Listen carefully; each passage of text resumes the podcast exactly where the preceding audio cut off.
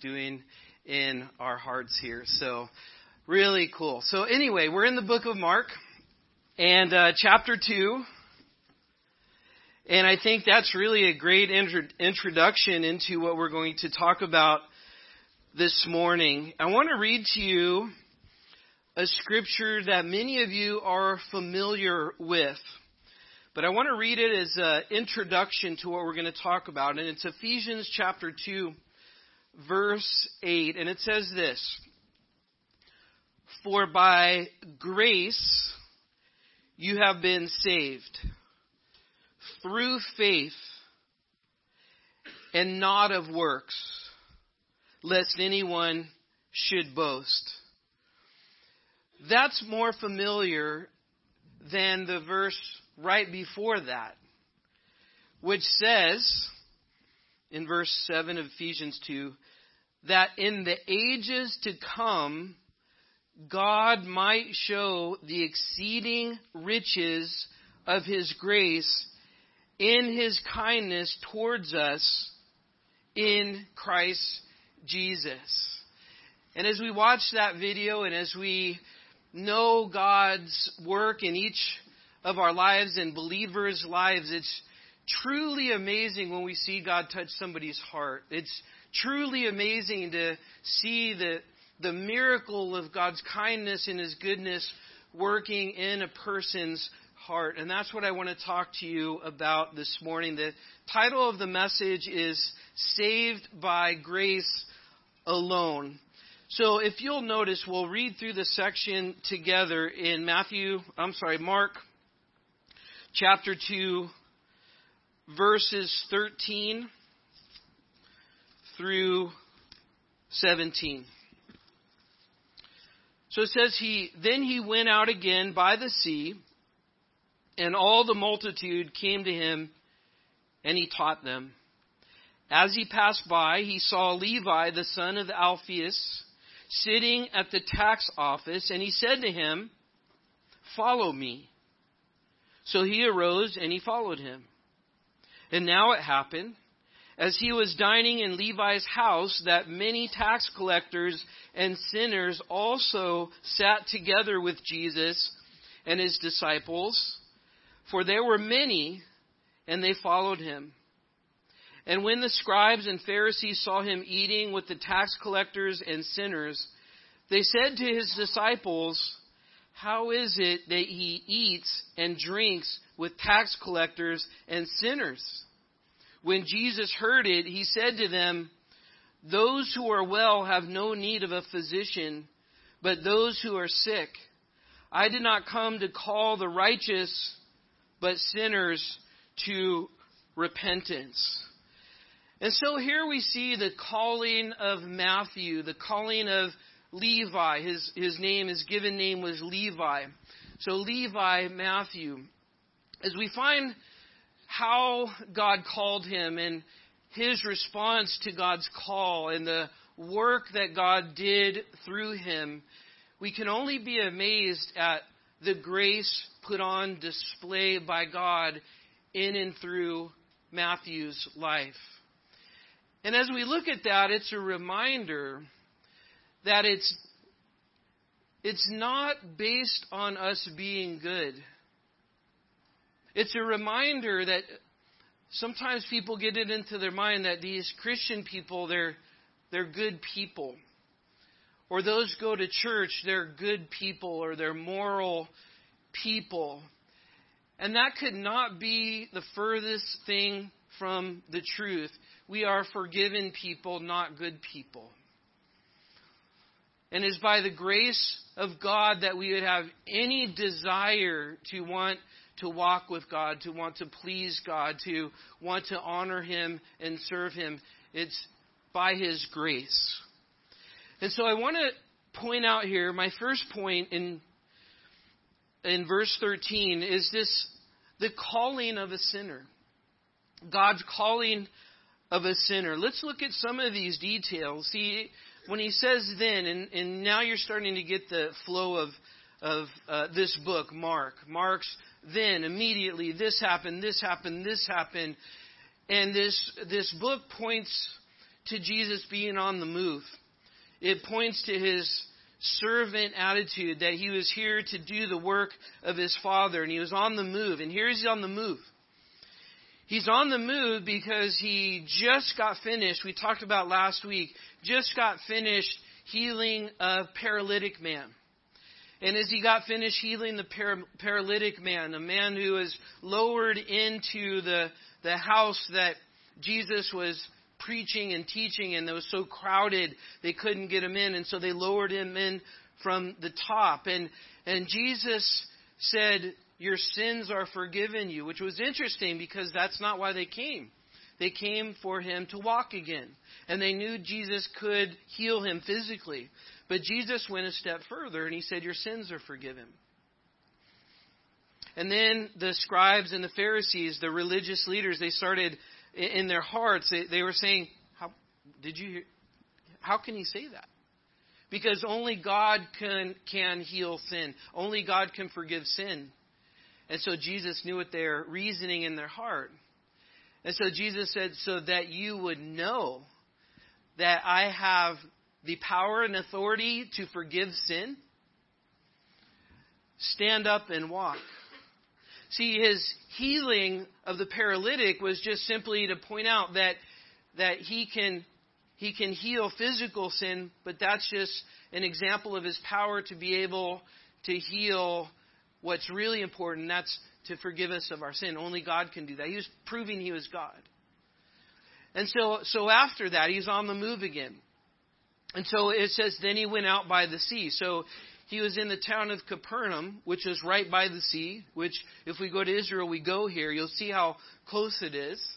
And so he went out by the sea. So what he's doing is, is these crowds were following him. And remember, the crowds mainly were following him because they wanted to be healed. And so we get this uh, description from Mark that the whole town, all of Capernaum, they all went to him and he was healing all of them. And then the villages around the Sea of Galilee that they were hearing about this and word was getting out. So these, these people are following him in masses, but it was primarily just to be healed of their physical ailments and not to worship Jesus himself. And that's why Jesus' ministry was one uh, primarily of teaching, not of healing. The healing was to substantiate his teaching. And so as he was healing people, people were coming, and then he would teach, and he, was, he would explain things. And so as he goes out more by, by the sea, so more people could be accommodated, more people could hear his message. And then it says, All the multitude came to him, and he taught them. This was his ministry. This is uh, in Mark chapter 1, verse 38. He said, Let us go into the next towns that I may preach. For this purpose I have come forth. So his emphasis is something that we should take note of because our emphasis should not be on miracles and experiences and emotional highs. Our, our priority should be on, the, on His Word, on the truth of His Word. And as our heart and mind is focused on the truth of His Word, and He's leading us on by His truth, and we're anchored in His truth, and we're exercising faith in His truth, and then a lot of feelings come as a result of that. But we're not to base our faith on our feelings. We'll, we'll, we'll be in trouble. Because our feelings are really part of our flesh, not part of the spirit. And so our feelings then can, can lead us the wrong direction. And, and most likely they will. But see, when, when Jesus went out, it was this truth. And it was the truth that would set people free. And he focused on teaching them what his kingdom was about. And specifically, look, at, uh, look with me in Mark 1.15. It gives us an idea of exactly what he was saying. This is what he was preaching. He said, The time is fulfilled and the kingdom of God is at hand. Rep- repent and believe in the gospel. That was what he was teaching. And so, as he's teaching this, he's by the lake or the Sea of Galilee. And then in verse 14, he's on the move again. And it says, And he passed by, and he saw Levi, the son of Alphaeus, sitting at the tax office. And so as he's on the move, there's a, a booth, like a toll booth, we, the way we would think of it, the toll road. And this toll booth was on a main thoroughfare, Capernaum. The town of Capernaum was a major thoroughfare that would go to Damascus and also to the Mediterranean Sea. So, because of all the traffic going through there, the Romans set up a tax office. And that tax office was manned by Levi, which was a common practice of the Romans that they would man a tax office with a Jew. And the way that a Jew would get that job, this was a highly sought after, highly coveted job. Be like trying to get a Chick fil A franchise. It's like it's almost impossible, and if you get it, you're like the lucky one because you're you're guaranteed to strike it rich, or even better, if In and Out ever franchised to get an In and Out franchise, it'd be like better than winning the lotto.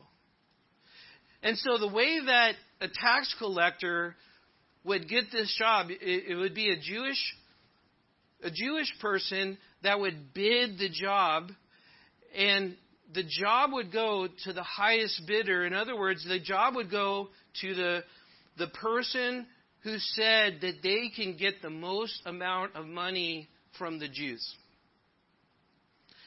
And so they would make a bid and they'd say, This is how much money I can get out of the Jews. And of course, the Roman Empire would say, Okay, but that number would be very high because it would have to be high to get the job. And then on, the way that they would make their money is commission. So after they really extorted the money from the Jews to pay the Romans, whatever they made after that, they would get to keep. And so tax collectors were extremely rich. And for a Jew to be extremely rich in the Roman Empire, it would be very rare because there wasn't a lot of opportunities in the Roman Empire to get rich. So Levi got this job, which means that he was very wealthy, which means that every tax that he took from every Jew was a tax that built up his own personal kingdom and at the same time stripped away the livelihood of those fellow Jews and countrymen and people of same heritage. And so the tax collector would be despised by the Jews. They would be looked at as traitors. They would be looked at as evil. They would be looked at as greedy. They would be looked at as destroying a family, destroying individuals' livelihood and, and well being, they would have an, an object to point to to say that this person is stripping my generations of my family of, of their ability to live. And, and at the same time, the tax collector would keep putting the pressure on to keep getting more and more finances. And the tax collector would have at his disposal the Roman guards as force. So they're able to enforce whatever tax they wanted to tax the people and use a Roman guard to do that. So now, as, as Jesus is preaching about this kingdom and is demonstrating about being a servant and preaching this gospel of another kingdom, and masses are following him and he's healing people and he's preaching goodness and love and power, but he's also preaching repentance and to turn from your sins. As he, he's moving, he comes across that tax booth. And as he comes across that tax booth, he comes across Levi, Matthew. You think about this and you think about what Levi or Matthew may be thinking. You may kind of get an idea of what it would be like of, of seeing this person that is demonstrably good and doing so much good works, and you're sitting there knowing in your heart how guilty you are. No doubt a tax collector uh, would carry a deep sense of guilt.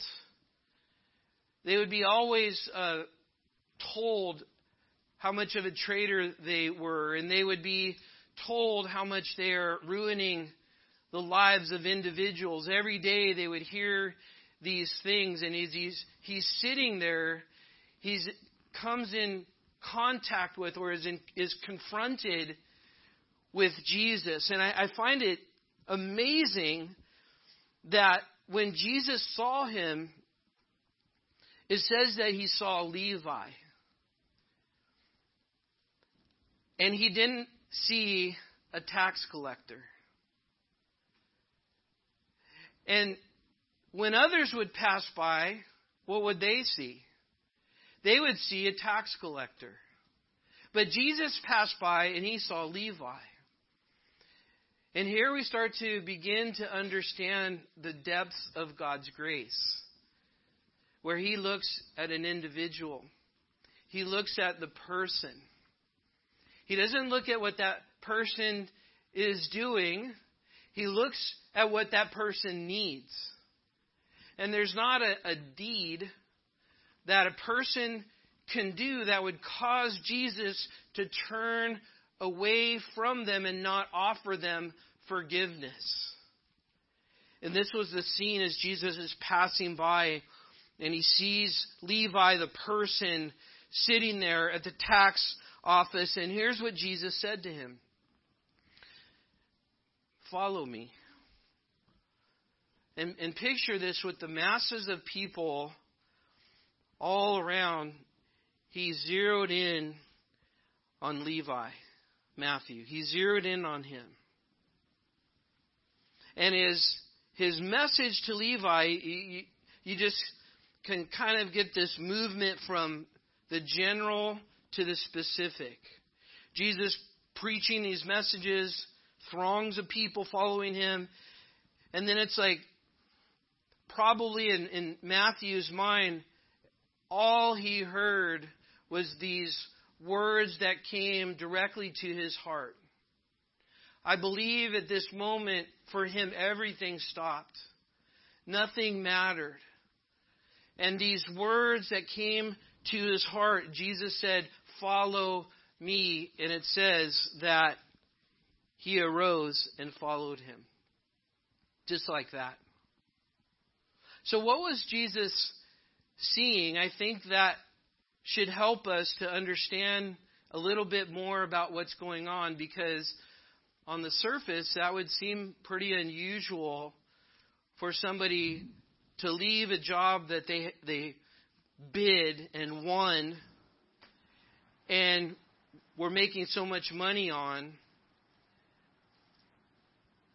and the moment Jesus said follow me he just left that because he couldn't go back to that job unlike a fisherman right? The fish are still there. If you leave your fisherman job and it doesn't work out, you can come back and fish some more.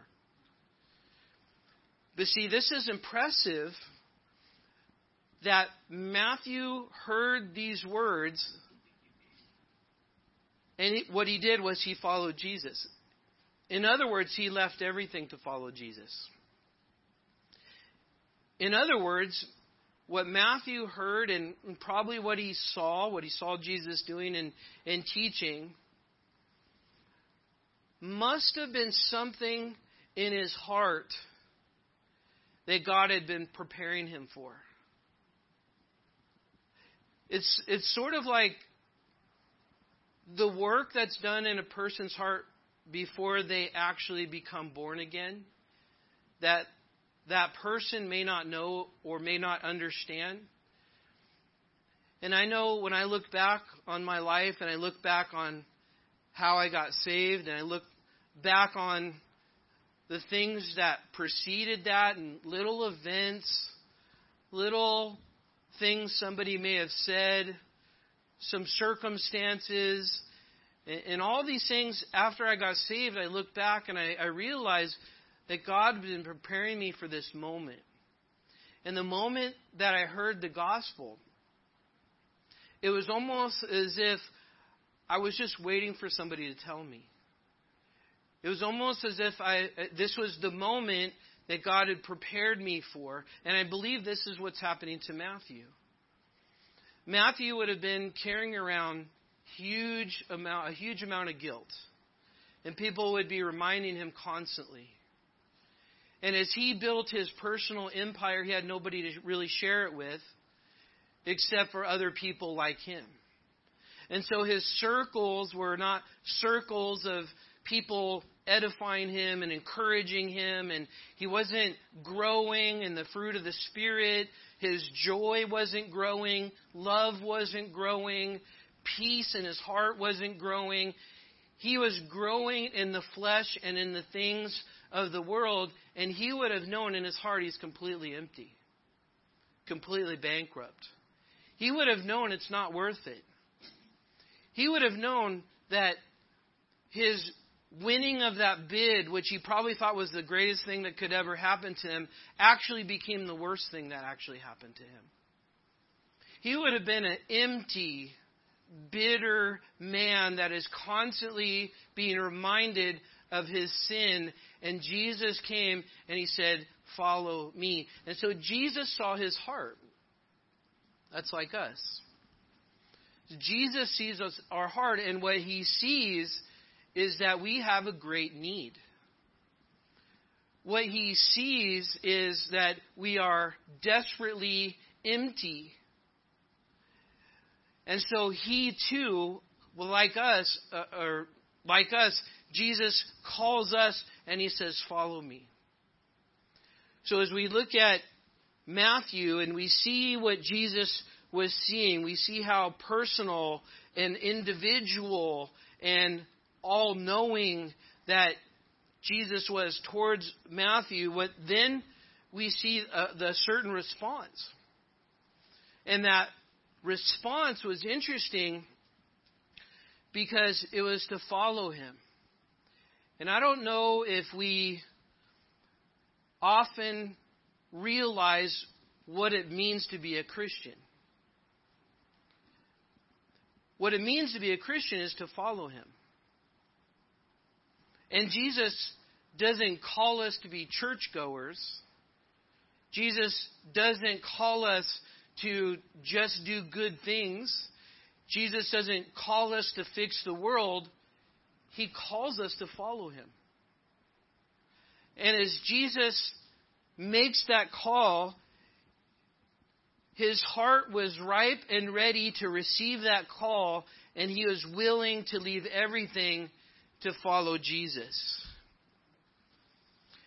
And so, to follow Jesus, to understand what it means to follow him, I want to read a few verses in that regard. And especially in a day and age where Christianity is not often portrayed accurately as those who are followers of Jesus. But Christianity can be put in incorrect ways to where a person thinks if they just attend a service once in a while or if they just walk down an aisle at an altar call, then, then that means that you're good. But the real evidence is in are we following Jesus? Now, of course, that doesn't mean any of us follow him perfectly. But what it means is, what is really the direction of our life? Another way to put that is what do we really want? What do we really desire? If God has put in our hearts a longing for Him in our new creation being, if we're truly born again, then we should have a desire for Him. We should want to be with Him. We should want to grow in Him. We should want to serve Him. We should want to know Him in a deeper way. This is all evidence that something has changed in our heart. And so there's a direction, and this direction means that as we're following Jesus, that means we're going in a direction away from the world at the same time. And so in Matthew 16, 24, you might want to jot these down. In regards to what it really means to follow Jesus, in Matthew 16, 24, it says, Jesus said to his disciples, If anyone desires to come after me, so let's just stop there. Seems like an open invitation, doesn't it?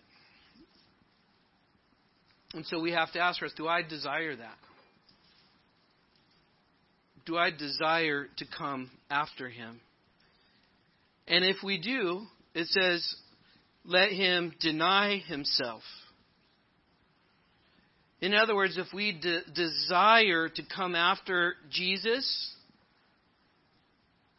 then what's going to be necessary is to deny ourselves, meaning we're not living for ourselves anymore, but we're living for Christ.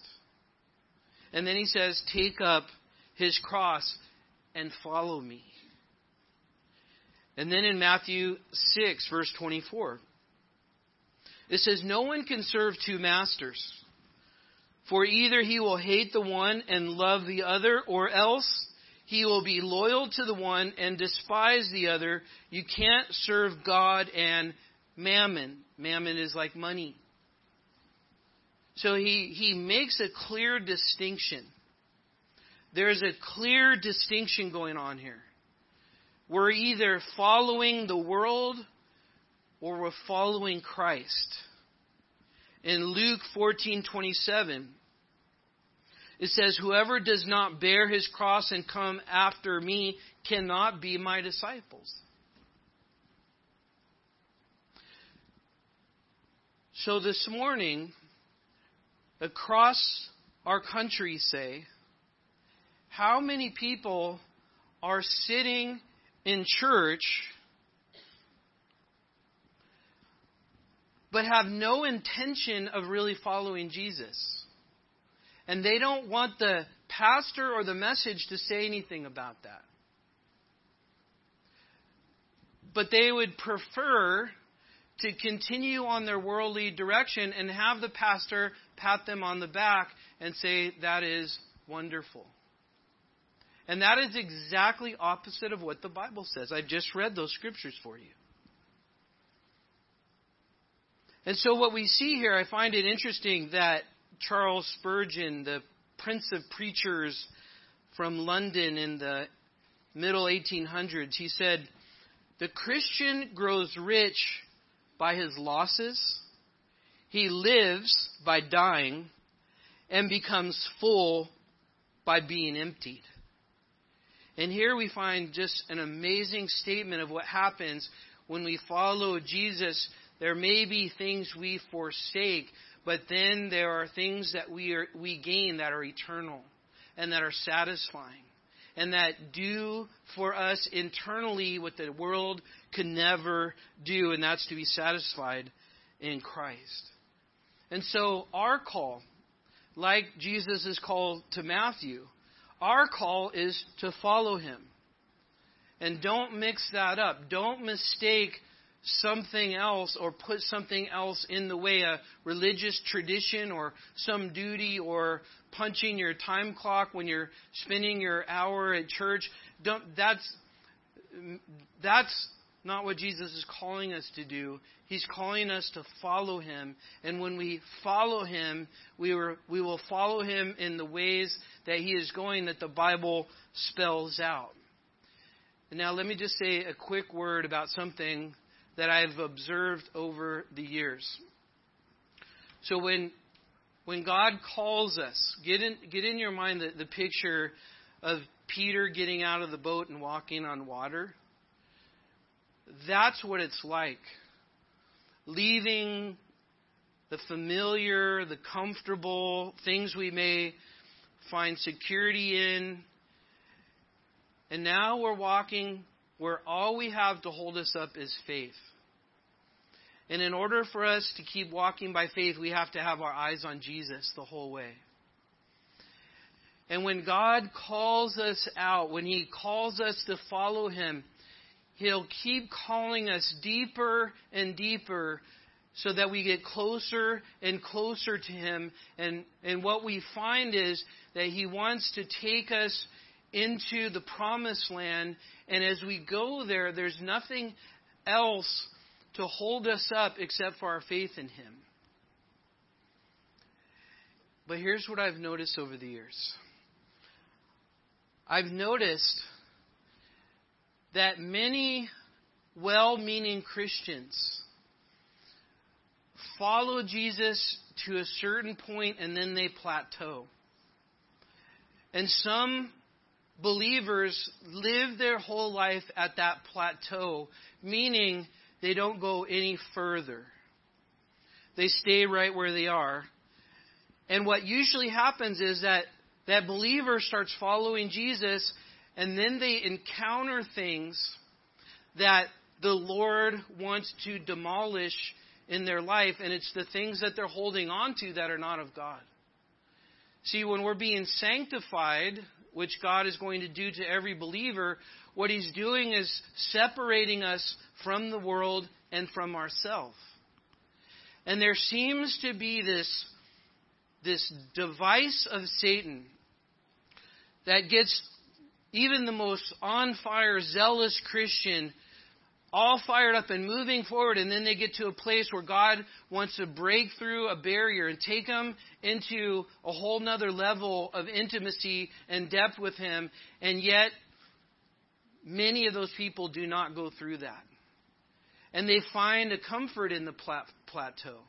They find a place where they can just sort of meander there and live their life out there, not go any further because going further is going to require them to deny something of themselves or to break down some idol or something they're clinging on to make them feel comfortable and safe. And God says, I love you so much. I'm taking you all the way in and I'm destroying all those idols and all those false things in your life. And so we have to let Him do all of that and have no plateaus and have no qualifications or conditions. And the people that I've seen and observed in life that are willing to submit themselves to God no matter what may happen, and they keep plunging forward by faith, those are the people that experience the nearness of God and the satisfaction of God that is very hard to explain. These are the people that are close to God. So the, the message here, if we're going to follow Jesus, don't have anything you, you, that will stop you. And you may have noticed, maybe you're in a place now where, where it's like uh, I, am not not going forward like I used to. I used to be all fired up. I used to be moving forward, and something caused you to stop and linger and stay. I want to encourage you to get back up and follow Him and let God take you on into the promised land, no matter how hard it is and how difficult it is because He wants us to live by faith and not by sight. So, point number two. You may think, man, that's so, so amazing what happened to Matthew here. But see, being saved by grace alone is an insult to our pride.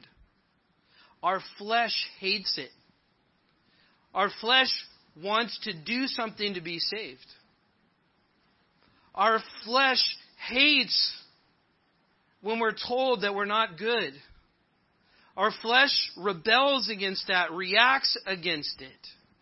And this is exactly what we see in our text in verse 15. So, so now it happened as he was dining in Levi's house. So that escalated quickly, didn't it? So he says, Follow me. Next thing you know, they're like buddies. Next thing you know, Matthew, I believe, can't believe that he's accepted. And so you say, You want to come over for dinner? I haven't had a dinner with a decent person in a long time. You want to come over for dinner in my big giant house? And so it says, many tax collectors and sinners sat together with Jesus and his disciples. So what happened? So Matthew told all his buddies. Matthew went out and, and he said, Hey, guys, Jesus will accept you too. And they're like, No. Yeah, I'm telling you, just come to my house and you'll see. Jesus loves us. He's the Messiah. He's so good. Guys, come on over. And they're all there. It reminds me of our baptism. A bunch of sinners and tax collectors sitting together saying, Isn't Jesus good? Isn't this amazing? And it says that there were many there. And it says that they followed him. So the work of Jesus calling Matthew out is now affecting those around Matthew. And what is affecting them is he's telling them that Jesus will save them too. And no matter what they've done or how bad they've been, the message is resonating. And they're all there. They have a church now. This is like a church. A bunch of sinners saved and touched by God, gathering together and enjoying fellowship with Jesus. Imagine the tax booths that are taking a hit. All the tax collectors and sinners, they're coming to Jesus' house and they're following him, and the tax business is taking a temporary hit. I'm sure there'll be many people to fill those gaps. But when God's really, really working, there should be tangible effects in our homes and in our communities. When there's something really happening and God is really moving in a community with, with people that are, have changed their life, maybe we'll, we'll see bars shut down and strip clubs shut down and wouldn't it be great if the pornography business shut down? But see, when people begin to follow Jesus, it changes the society. And that's the problem when we think that we can legislate morality, we can't. It's the gospel is the most powerful message to change a family, a community, or a city. So in verse 16, now, when the scribes and the Pharisees, when they saw him eating with tax collectors and sinners, they said to Jesus' disciples, Wow, that's amazing. Isn't that beautiful? Look how you changed their lives. Isn't God good? No, they didn't say that. Isn't this crazy? God has done a, miracle here. God has done a work here. And then there are people looking at that and saying, why is he eating with those people?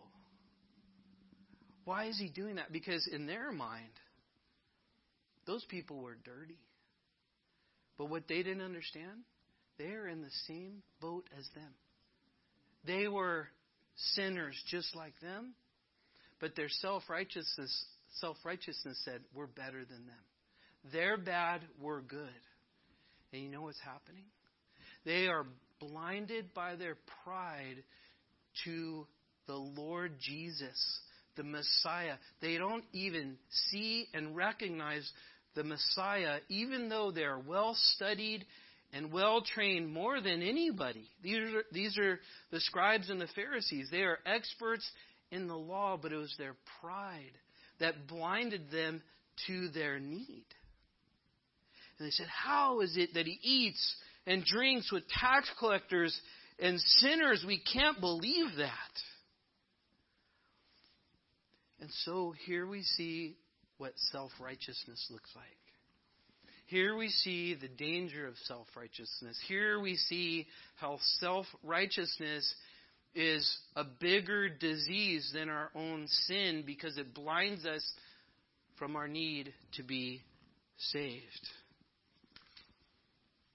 And then finally, in verse 17. So when Jesus calls the sinner, there's going to be an objection of the self righteous. So this all boils down to what truly is the basis of forgiveness. So in verse 17, when Jesus heard it, so they, this is interesting because before they were reasoning in their hearts about what Jesus was doing wrong, and Jesus perceived it because he's all knowing. And now they're like talking to the disciples about it, trying to like remove Jesus from understanding or hearing what they're saying. So they're trying to do all this stuff secretly. So but Jesus heard it, and here's what Jesus said. Those who are well have no need of a physician, but those who are sick. So now we have to ask our question, ourselves a question. How do we view ourselves? Do we see ourselves and view ourselves as well? Or do we see ourselves as sick? Do we see ourselves as well? Or do we see ourselves as sick? Because notice what he says I did not come to call the righteous. So get this. If one thinks they are, are righteous, if one thinks they're righteous, let me put it another way. If one thinks that they're a good person, if one thinks they can do good works, that person is not called. If you think you don't need Jesus the way the Bible says we need him, if you think Jesus is an addition to your somewhat goodness, or an add in because you're kind of a good person and you do some good things for people, when in reality, Jesus says we're sick and in trouble. But if we view ourselves as righteous, Jesus says, I didn't come to call the righteous. You're not called. You're not called to what? You're not called to be saved. That's crazy, isn't it? That's why that's that that really debunks anybody who thinks they can come to God on their own merit. I didn't come to call the righteous. But he says instead, I've call, come to call sinners to what?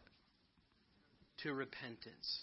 What is the basis of our forgiveness? What is the basis of our receiving of salvation? The basis is that we recognize that we are sick sinners. And we recognize that Jesus will save us. And in order for him to save us, we must turn away from our sin and turn to Jesus. It's called repentance. Martyn Lloyd-Jones, the minister of Westminster Chapel in London in the mid 18 or I'm sorry, mid 1900s said this.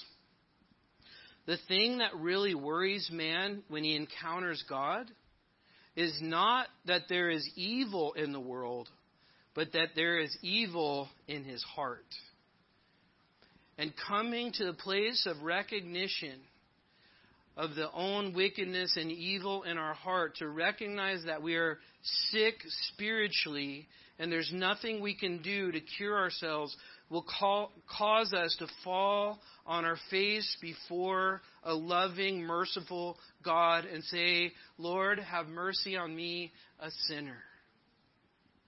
And to that person, Jesus saves them. He cleanses them. He forgives them. He gives them a new spirit. And He makes them uh, spiritually fruitful. And you know what? Matthew is never the same. Matthew truly meant it when he left that booth. That was the last time he ever went. And you know what happened in his life? He wrote one gospel. You know what happened in Matthew's life? He recorded two miracles that were not recorded in any other of the Gospels. You know what happened in Matthew's life? He recorded ten parables that were not recorded in the other Gospels. He recorded nine discourses that weren't recorded in the other Gospels. He recorded six incidences in the other that the other Gospels did not disclose. He gave us the information about the wise men. He gave us the information about the coin being found in the fish's mouth. He gave us information, unique information about what happened at the tomb. And he is the one who wrote, the only one who wrote in Matthew 11, 28, Come to me, all you who are weary and heavy laden, and I will give you rest. Matthew wrote that, the only one that wrote that. There's a reason he wrote that. He was heavy laden, he was burdened, and he came to Jesus and he found rest. And so, the freeing, energizing effects of being saved by grace alone, through faith alone, causes a person to say, Amazing grace. God is amazing, and it causes that person to walk in awe and amazement of God. Saved by grace alone. Let's pray. Father, we thank you for this morning, and I thank you for my brothers and sisters here. I pray a blessing on them, and I pray that their understanding of our salvation would cause, like Matthew, a deep desire to want to share that with others that are hurting, others that are in need, others that are sick spiritually, Lord. I pray that your grace would truly transform our life continually, that we would not only be saved by grace, but that we would walk in your grace. And I pray, Lord, that uh, your, your love would be manifest in and through us, your goodness would be constantly on our countenance. And I pray finally, Lord, for anybody here or anybody listening that has never come to faith in you I pray as you're ministering now, as you're by your Spirit, you're calling them to receive your mercy and your forgiveness. Like Matthew, I pray that they would come, that they would receive you as their Lord and Savior now, that you would wash their sins, that you would heal them, and that they would be born again. And I pray this in Jesus' name. Amen. Amen. All right, you may stand. And we are going to have Robin Val up front. If anybody would like prayer about anything this morning as we sing this last song, just come on up. God bless you guys, and let's just sing to our heart's content and tell the Lord what we think about Him. God bless you guys.